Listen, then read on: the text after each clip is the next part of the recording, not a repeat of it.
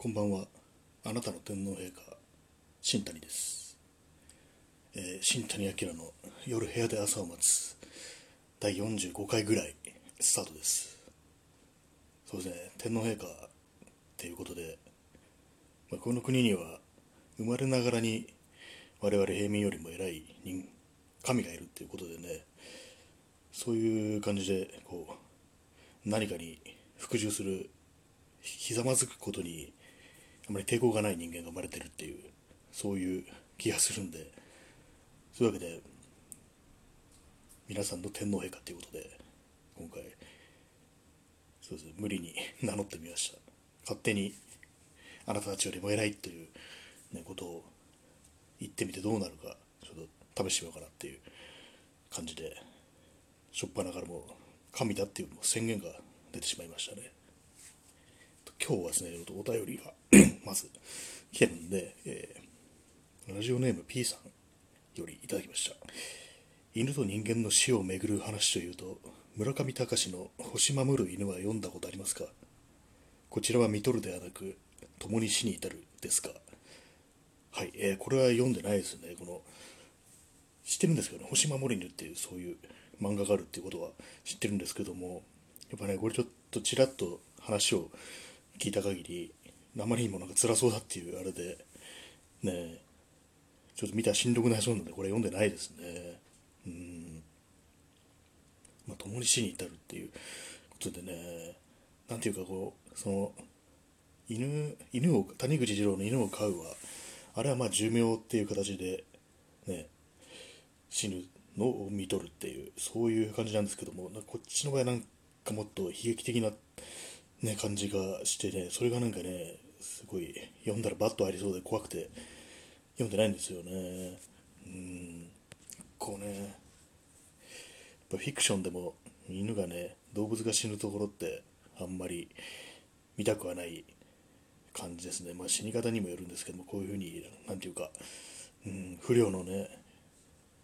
不如意な感じで死んでしまうっていう寿命とかじゃなくてねそういうそういうのだとねすごくちょっと答えるんで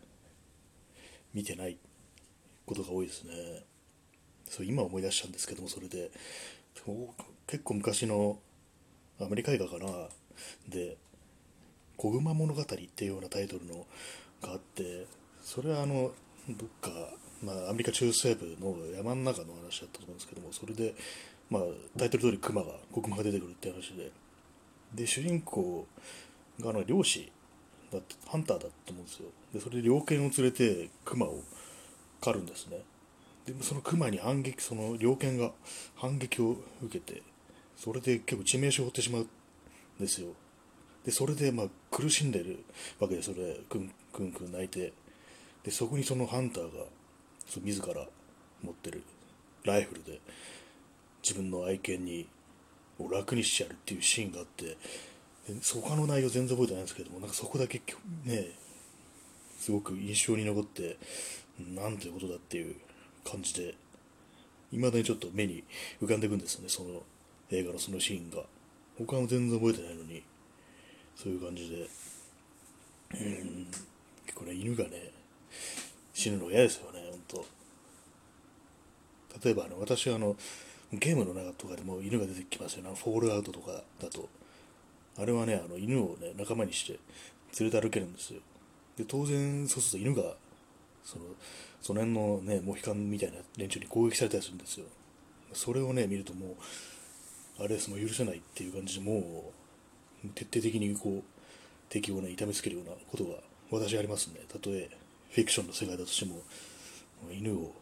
犬に手を出すやつは許動物に手を出すやつは許さんぞみたいなそういう気持ちになってね。昨日そうあれですね谷口二郎の話をしたっていうことで他にもね私は谷口二郎の短編で好きなのがいくつかあってそれがあの「散歩物」っていう単いそうですねこれは一巻でもう完結してるやつですけれどもタイトル通り散歩してるするだけなんですよね。確かえっ、と、まあ、孤独のグルメの散歩版みたいな感じですかね、ああれ、あれの井の頭五郎ほどのなんていうか変わり者感はない。結構普通の人っぽい感じなんですけど主人公は。一般の会社員で既婚者でっていう感じで。で子供はいないんで、まあ、割と自分の時間はあるみたいななんかそういうような感じなんですけども。実際にねこういろんなところを歩いてるもちろん実在の地名とかも出てきて、えー、目白とかねそのその辺の坂を登ったり降りたりとかあと吉祥寺のハモニカ浴場とかあの辺を歩いてカレー屋入ったりでそのカレー屋も実際に実在するもので私も食べたことがあるようなカレー屋で。今今あるのかな？その吉祥寺のガネーシャっていうもう多分一坪ぐらいしかないような小さいお店なんですけども結構私は長いこと10年ぐらい行ってないんであるかどうかわからないですけどもそういう感じで本当実在の店とか、ね、地名が出てくる感じで面白いですね。最近あれですね。同じ谷口二郎で多分新装版ですね。あの歩く人っていう漫画が、まあ、これも同じような感じでずっと散歩してるっていう漫画なんですけども、まあ、それの新装版が出るってことでツイッターでこう吉津を主人公が吉津を買買って帰るっていう回のがそのままアップされててそれが大層バズっておったような記憶があるんですけれども。それで皆さんよっちゃ中には知ってる人もいるかもしれないですけどあれも歩く人もなかなか面白いですね。結構ね全然セリフがすごく少ないんですよ歩く人は。その散歩物に比べてね。孤独のグルメの散歩版とはちょっと違うかな。もう少しなんかすごく穏やかなっていうか、うん、絵で見せていくみたいな感じですね。こっちこれも多分ね実在の風景とか出てきてると思うんですけれどもこれ西西多摩の方とか多摩地区の方ですね東京の西側の方のを歩いてるような感じで主人公がやっぱりなんだろうあれだな夫婦ですね。夫婦のまあ主に夫の方をフォーカスして主人公として展開していくんで展開っていうの展開もないんですけどもそういう感じで進んでいくんですけどね。う一回一回普通に散歩したりするだけの漫画なんですけども。多摩湖とかねそっちの方の行く道路ずっとなんかまっすぐ伸びて道路があるみたいなんですけどもそういうのを延々歩いていったりとかそういうような話があったりしてこれも結構面白いですね。おすすめですね。ちょうど新装版も出たってことでね。新装版っていうのはあれなんですか、ね、追加で何かあるのかな？それともただ単に新しく再び出たっていうだけなのか？ちょっとあんまり漫画について詳しくないんでわからないですけども。私の中で散歩の漫画っていうとその2つがまず出てきますね。うん。で漫画って結構買ういざ買ってみると結構マッハで読み終わっちゃったりしてああもう終わりかみたいなことが結構ありますね私は、うん、そんなにたくさん漫画を読む感じじゃないんですけども、うん、昔結構漫画好きな友達がいてそれで結構ねいろいろ借りたりして見てる時期とかあったんですけども、うん、その時結構志村貴子の漫画とかいろいろ借りて、ね、短編集とか結構面白かったような記憶がありますね、うん、漫画はあの長く続いてるものよりもなんか短編の方が好きですねやっぱり、うん、末吉春とかああいう感じの一本で終わるみたいなのがたくさんあるっていうようなことが漫画が好きですね。うん。あと谷口二郎っていうとフランスですごく人気があるっていうらしくでフランスの漫画のフランスでは漫画のことバンドデシネっていうらしいんですけどもなんかねあっちの方のそのバンドデシネっていう漫画もなかなか面白そうでちょっと興味がありますね。全然どういうのがあるのかわからないんですけどなんかメビウスっていう人が有名だとかいうふうには聞いたことがあってでなかなかすごくね普通の日本の漫画と違ってすごくコミックスといっても大きい大判のね本で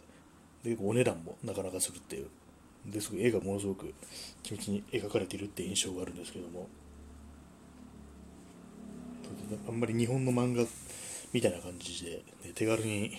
ね、ちょろっと読んでみるかみたいな感じじゃないかもしれないですけどもああいうのもね一つの芸術作品として見てみるといいのかなっていう感じで若干興味がありますね。うん、漫画っていうと今本棚を見てるんですけども、うん、やっぱりあまり読まないんで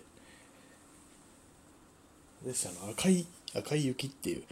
勝俣進っていう人の漫画を私は所持しておりこれは何なんですかねこう雪深い東北の農村の話っていう感じで、まあ、これはなんなんていうの昔話ではないしでもカッパとか出てくるんですよ。カッパとか出てきて結構ね自分の中でなんか面白そうだなと思って買ったんですけどもなんていうかどうこれを受け止めたらいいのかちょっとわからないような感じもあってねなんとも言えない、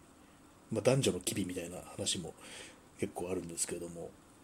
そこにねなんか急にカッパとか出てきたりするちょっとコミカルな話もあったりして、うん、